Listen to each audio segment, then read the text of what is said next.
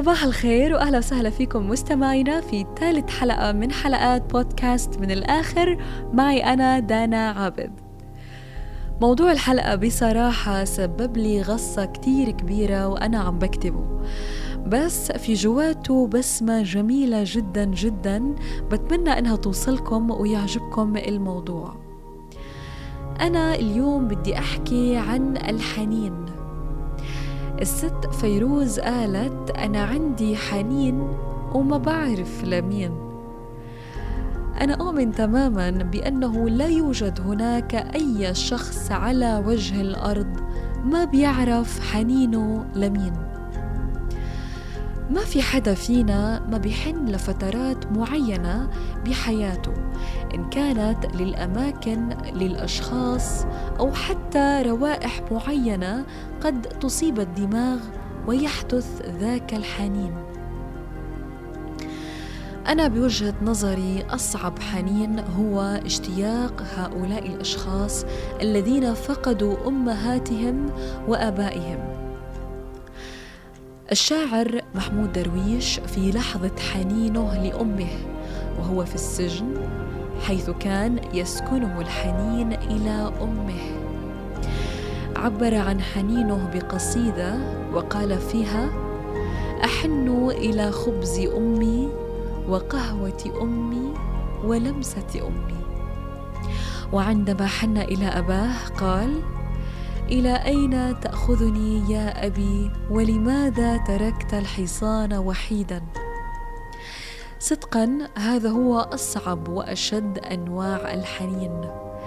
أسأل الله أن يمدد في أعمار أمهاتنا وآبائنا ويرحم كل من كان لهم ارواحا تحيا في داخلهم في بطن الأرض. ولكن في نوع آخر من أنواع الحنين النوع اللي بيجي فجأة وبدون سابق إنذار. يحدث فجأة بأنك تصاب بالحنين. هلأ في بعض المعتقدات بأنه الحنين بزورنا بس بالليل أو قبل النوم. مين اللي قال إنه الحنين لا يمكن له أن يحدث في النهار؟ أو في عز زحمة يومك وضغط الشغل؟ ليش مفهوم المشاعر مرتبط بس لما نخلص أشغالنا؟ خليني أحكي لكم عن الحنين الفعلي.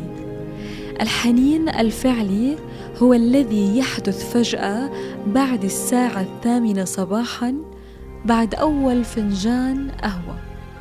وبدون أي موعد أو سابق إنذار بتمرق عليك ذكرى. الحنين ممكن إنه يزورك بعد سماعك لأغنية أنت كنت مفكر إنه مشاعرك فيها ما رح تتحرك. وبعد سماعك للأغنية بتنجرف عليك كمية أحاسيس ومشاعر كنت مفكر إنها انتهت. على فكرة الحنين ما بعمره كان السبب اللي يمنعك من إنك تبعت رسالة وتكتب فيها اشتقت لك هذا مش الحنين. هذا الشوق. الفارق بين الحنين والشوق هو أنه الشوق أو الاشتياق ينحدر لأشياء في الحاضر يمكن عليك استرجاعها. أما الحنين ينحدر فقط إلى الماضي أو لأشخاص لا يمكن لك استرجاعهم. الحنين ليس له رابط بأنك تشتاق لشخص معين. أحيانا بيتكون حنينك للحظات معينة أنت حسيت حالك فيها أنك سعيد ومرتاح.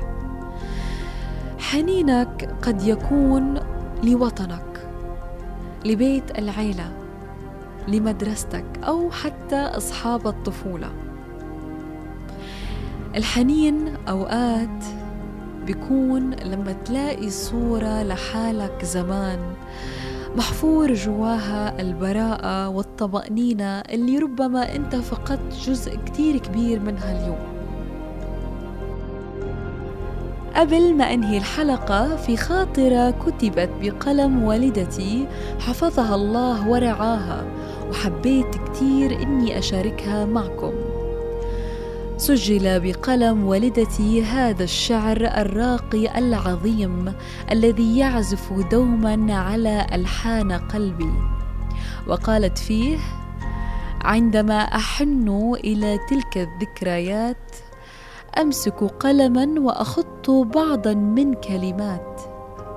فنجان القهوة بجانبي رائحته تخترق أنفي.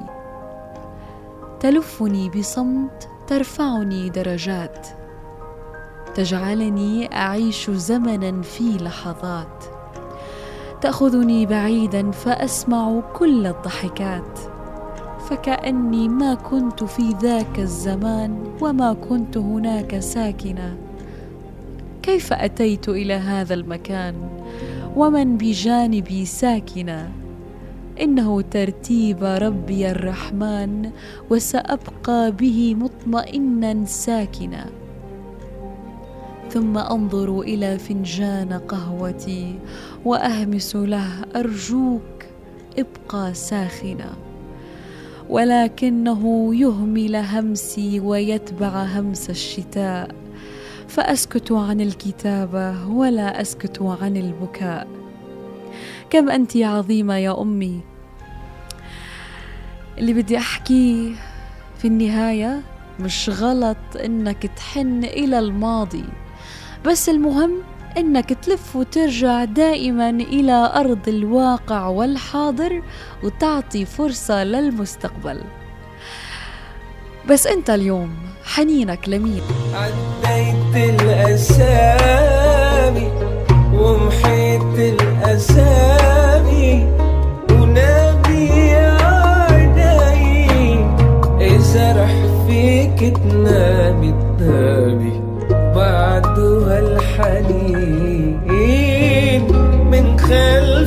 الحنين بالدمع يغرقني أسامي المنسين.